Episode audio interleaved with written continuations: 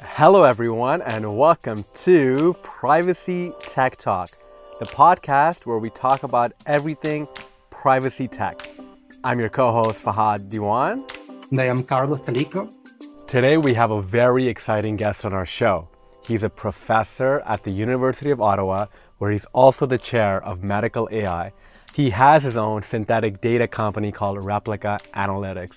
Professor Khaled El Emam, thank you so much for being on our show. Thank you for inviting me. Really appreciate it. Khaled, thank you, thank you so much for coming today. And uh, to start with the conversation, it will be great if you can let us know a little bit more about yourself.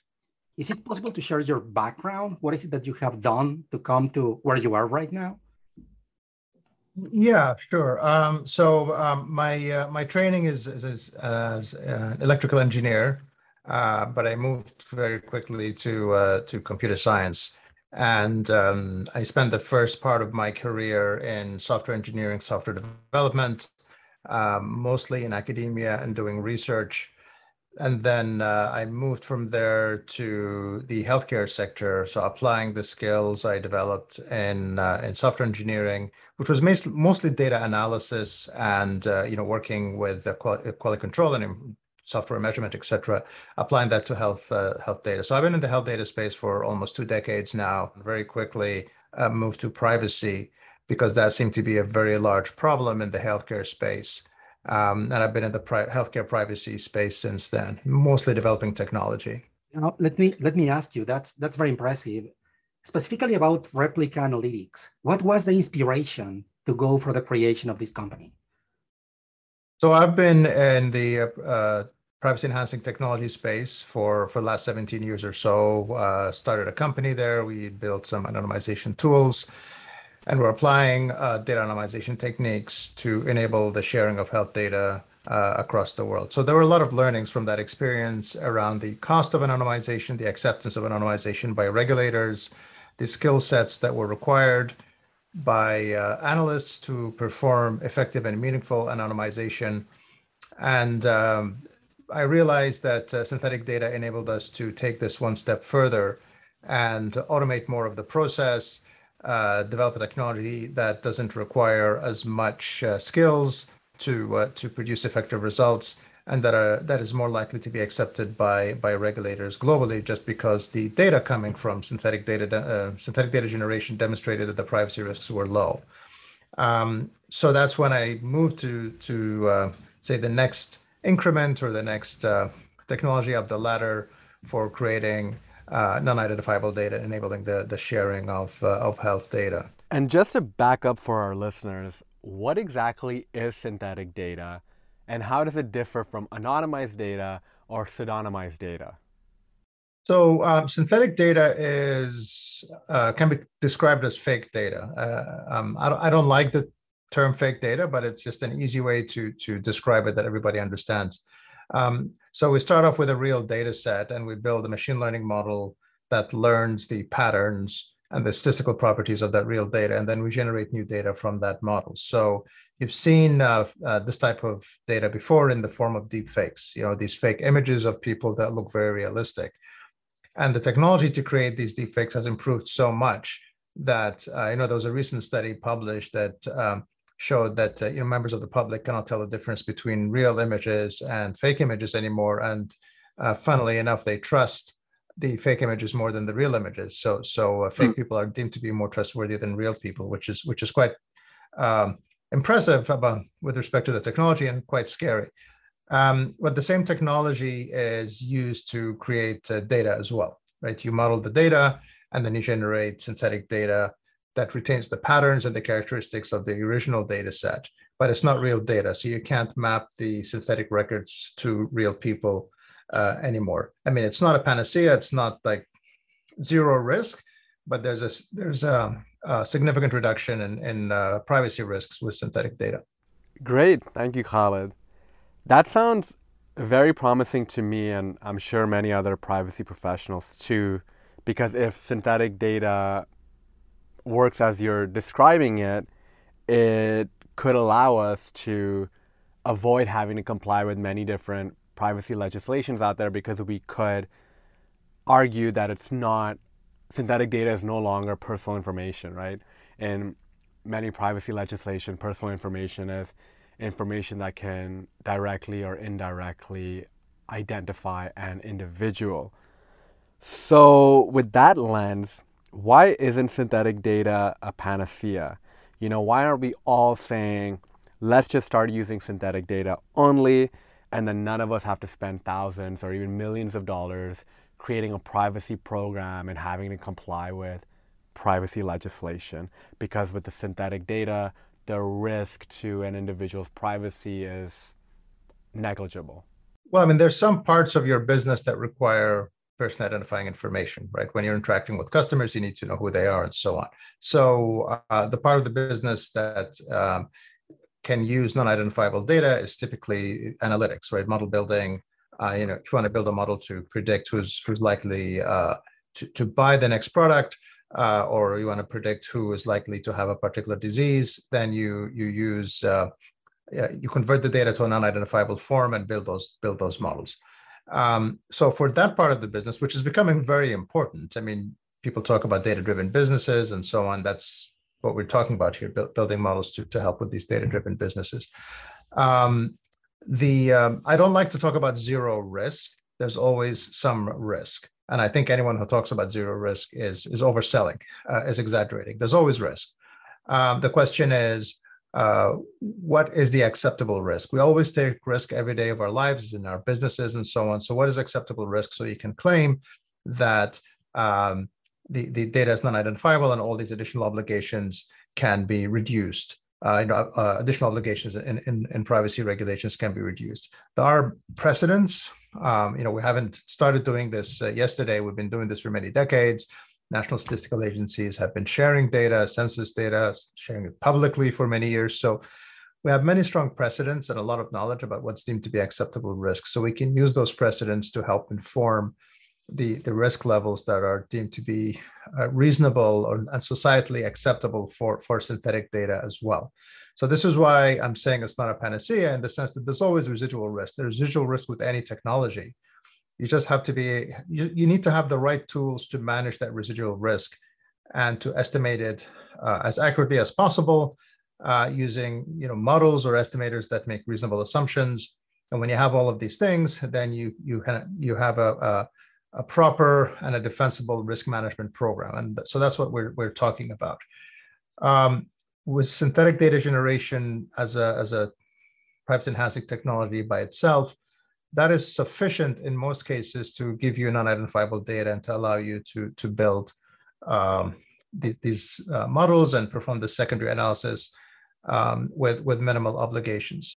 So you said minimal obligations as opposed to no obligations. So what obligations would remain?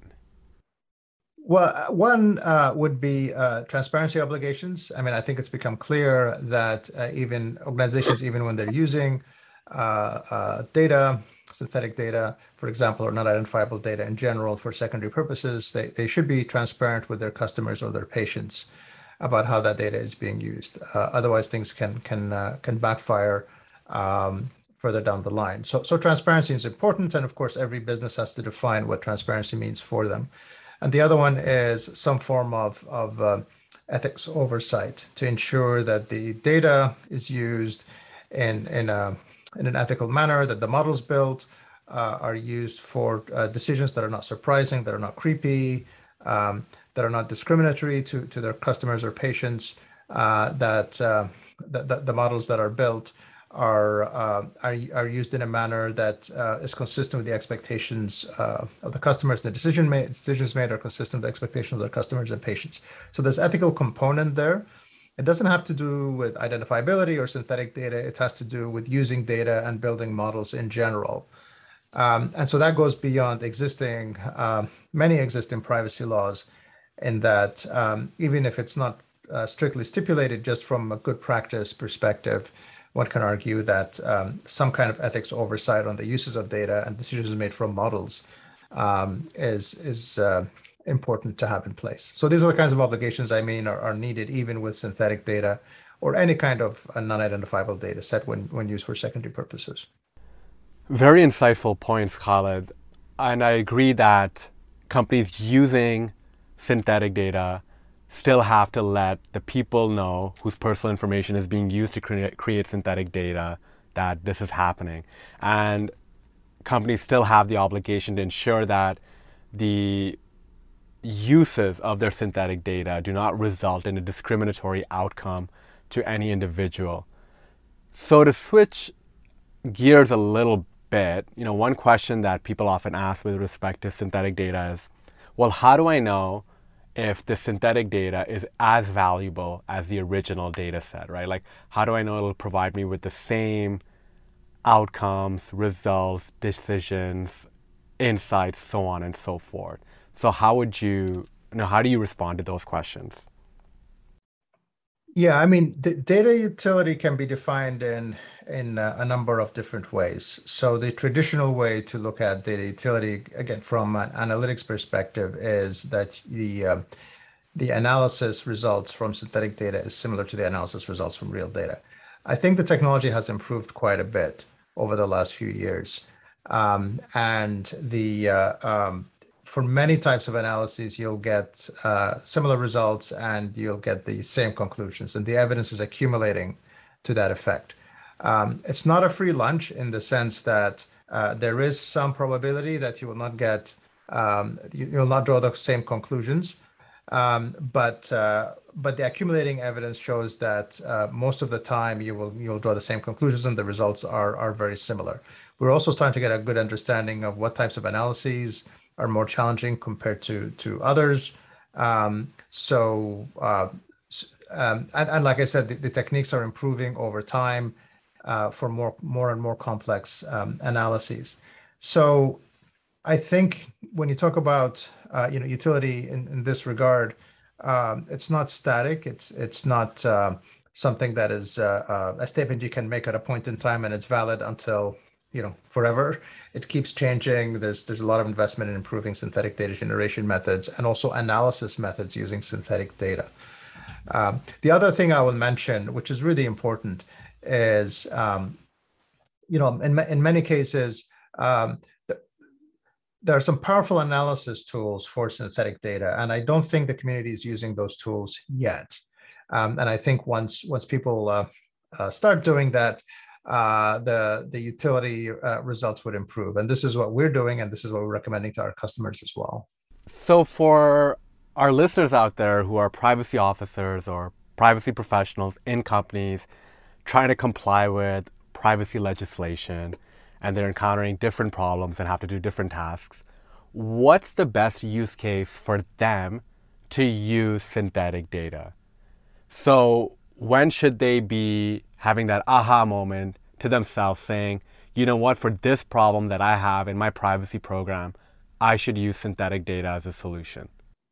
Well, for, for privacy officers, I mean, I, I, um, I have two threads to the answer. Uh, one is just the pure privacy use cases and any data sharing, secondary users or disclosure of data be, is, is, a, is a good use case for synthetic data. So uh, you know, sharing data with external partners or reusing data uh, that you've already collected for different purposes than the original purposes that you, you consented uh, for.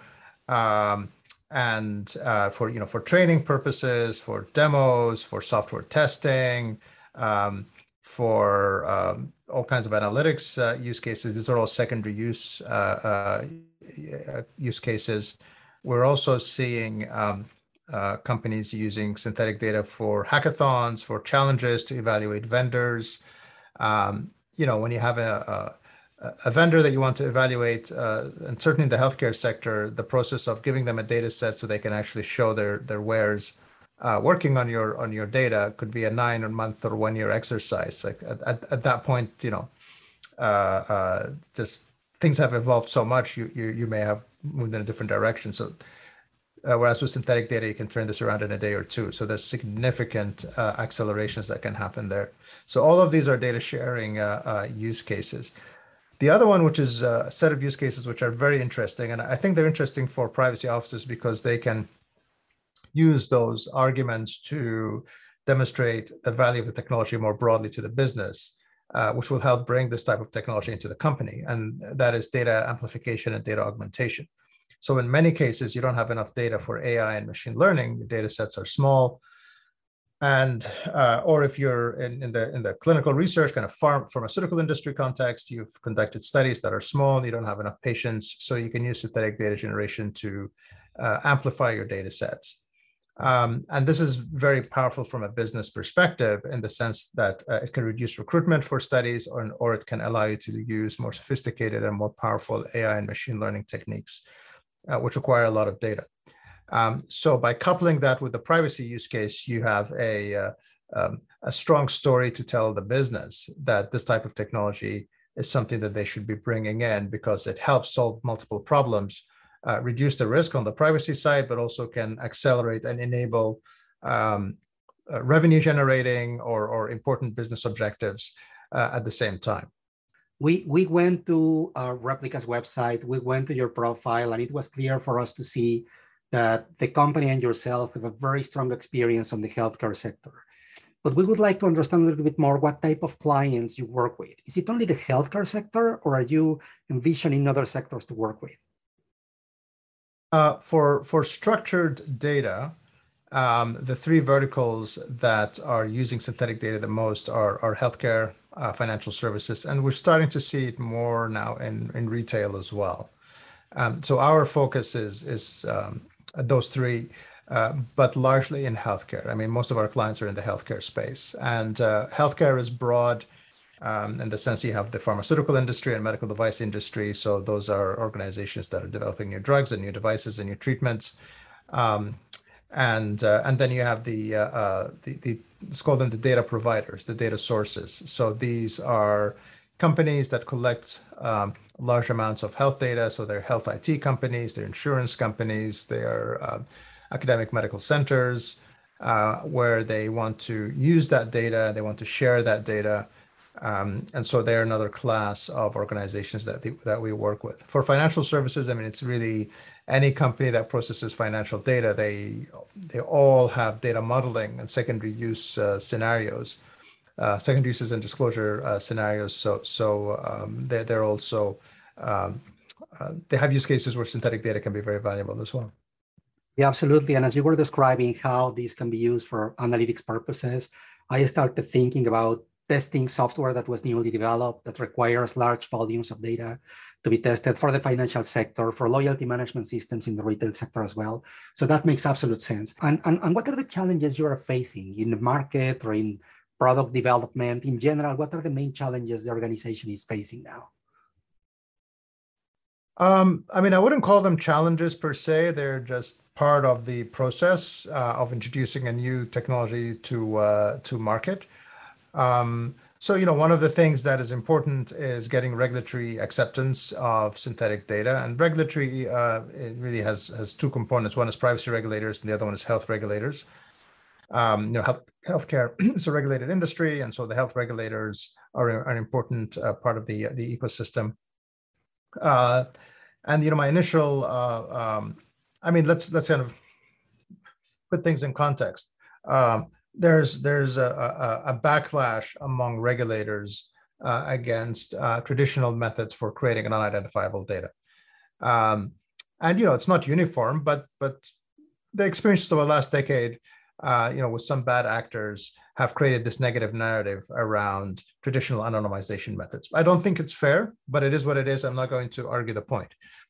Um, so there's this skepticism and negative narrative around around traditional anonymization methods and we need to um, make the case that uh, new technologies address many of these problems. And synthetic data is one of those new technologies and convince regulators that we can make progress from where we are today and new tools can be a, a, um, a powerful component of enabling responsible uh, uses of data for secondary purposes. So that's part of the uh, uh, the process that we're going through. And you know, it's starting to make progress. Uh, we're seeing regulators increasingly accepting synthetic data as a reasonable approach for for uh, sharing information. and then for health regulators, um, we we need to make the case to them that analyses performed using synthetic data produce valid results, so that when um, uh, you know organizations draw conclusions with synthetic data, uh, they can be trusted. Uh, let me let me ask you something. Now that you talk about these these recent changes that have been impacting your your company, what's the future you see for the organization, and what's the future you see for the technology, particularly? So we're very focused on structured data. Um, so you know there, there are other synthesis techniques for images, et cetera. So so future we're still focused in in our kind of niche, which is which is structured data. Um, I think that we have good solutions for privacy, and really it's it's uh, uh, building out the the software, uh, you know, adding the usual enterprise software capabilities as you would expect over time. Um, in terms of uh, uh, capabilities, as I mentioned, the data amplification, data augmentation capabilities are very important. Um, I think they're a game changer uh, in in uh, certainly in in healthcare sector. Being able to amplify and augment your data sets can really change the ability to do clinical uh, uh, clinical studies. And we saw that in the context of COVID. I mean, COVID was, was a very good example where uh, you needed to do studies and collect data, valid data, and, and draw uh, uh, uh, strong conclusions very quickly. And the ability to recruit patients for, for studies was very challenging because people weren't going to hospitals anymore. Um, so, so the recruitment efforts slowed down significantly, became much more challenging. So amplification, augmentation are very powerful tools to to enable you to solve these problems. Um, and like I said, just outside an, a pandemic scenario, um, they, they can be game changers for the conduct of, of uh, uh, studies or anything that requires data collection. So that's an important part of our evolution as well, is, is building out that capability and building the technology and, and you know, the regulatory ecosystem, uh, you know, bring, bring the regulatory ecosystem along uh, on this journey to better understand this, this approach and uh, uh, and use it in practice. So Khaled, to zoom out a little bit, where do you see the privacy tech industry going?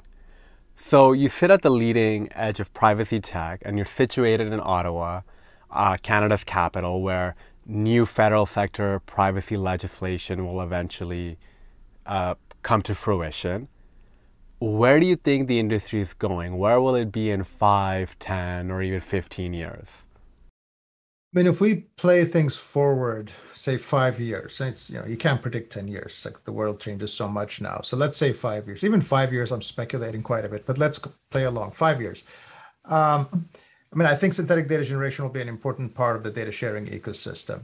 Uh, there will be other technologies that will be important as well. Um, I mean, federated analysis will be important. There are some use cases where federated analysis is a very good solution to um, to the problem. I think uh, um, synthetic data is, is actually an interesting competitor to federated analysis. We just completed a study where we uh, pooled data from uh, uh Canada and Austria, uh, where the Canadian data was synthesized and sent to Austria for, for pooled analysis and compared that to the results of federated analysis, and we got the same results. So um, so potentially synthetic data can be uh, another way to achieve uh, um, pooled kind of international multi-site analysis. But nevertheless, I think federated analysis will have a role to play uh, because it does solve some problems. And there, are, there are other uh, privacy analysis technologies that will also be uh, at play just because they, they solve problems that are hard to solve uh, using other techniques.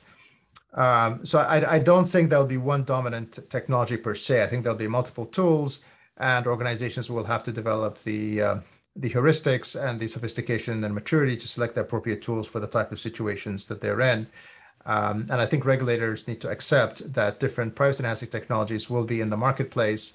Um, and uh, they need to develop appropriate criteria for deciding when uh, a privacy enhancing technology is applied appropriately. Like when is it good enough now to to uh, uh declare that this is not personal information anymore, and therefore there's some uh, some obligations can be can be removed. I think it's really important, and I, I mean I don't know if this will happen. Like it's an ongoing discussion, but I think it's absolutely critical to create the right incentives for the use of privacy enhancing technologies. I hope it will happen. Certainly, some of the regulators I speak with understand that this is important. Um, you need to create the right incentives because uh, you want to incentivize investment. And when there's uncertainty, organizations don't do anything right? Uncertainty means do nothing. So even if uncertainty gives you, gives provides flexibility for regulators and, and other policymakers, um, the impact on the marketplace may be maybe uh, not the desired one in that um, it results in paralysis. So so increasing certainty is important. Creating the right incentives is important to enable the adoption of privacy enhancing technologies and and multiple PETs will be at play in the future. But I do think that synthetic data generation will be a key one of those because it solves a large uh, proportion of the problems that we see, privacy problems that we see around data sharing and uh, using data and disclosing data for secondary purposes. So, you identified a number of issues in the industry right now. One was that there's a lack of incentives, another one was that there's uncertainty. What other issues do you see in the industry right now or you foresee in the future? I think the, the, the lack of standards and codes of practice are uh, putting the brakes on um, on the adoption of privacy enhancing technologies. Um, and just you know, from a Canadian perspective, we need to be competitive with with uh, uh, other countries and with, with, with companies and industry situated in other jurisdictions. Um, and so we need to solve this problem uh, in a responsible way. I'm not saying take shortcuts, but it's important to solve this problem in a responsible way in order to remain competitive. If we don't solve it, apart from the competitiveness uh, uh, problem that this um, this creates, um, I mean, many many things that we desire in terms of you know transparency from the government. So we you know we're talking about um, open data and uh, um, you know make, making data sets data from governments uh, open, and if we can define standards and codes of practice for what is deemed to be non-identifiable data, then there's always going to be a question mark around open data. And you know, governments are not going to share data because they'll say, well, privacy is a problem because we can't share personal information. We can't make that open.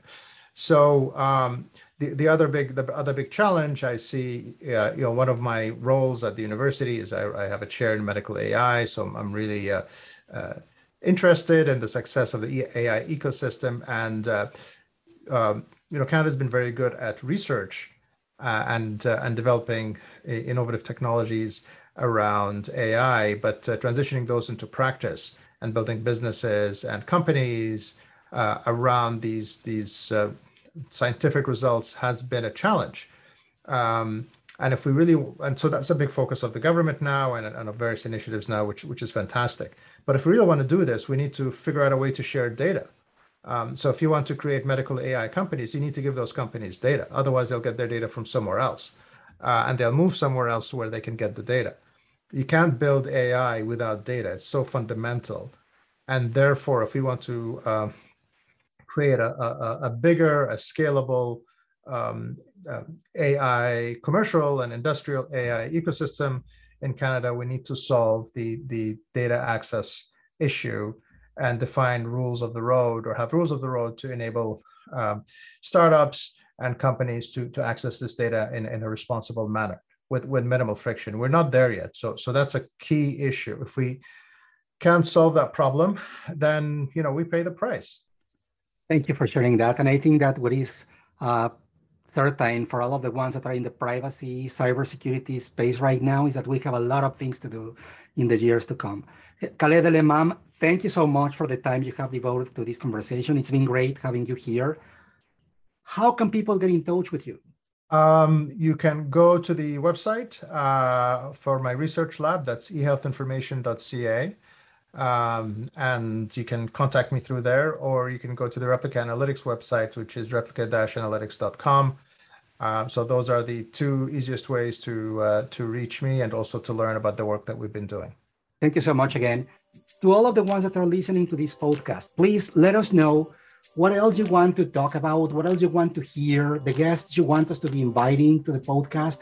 We will let you know what other surprises we have for you in the future. Meanwhile, if you want to reach me, you can feel free to do that through LinkedIn or Twitter, where you can find me as Carlos Chalico.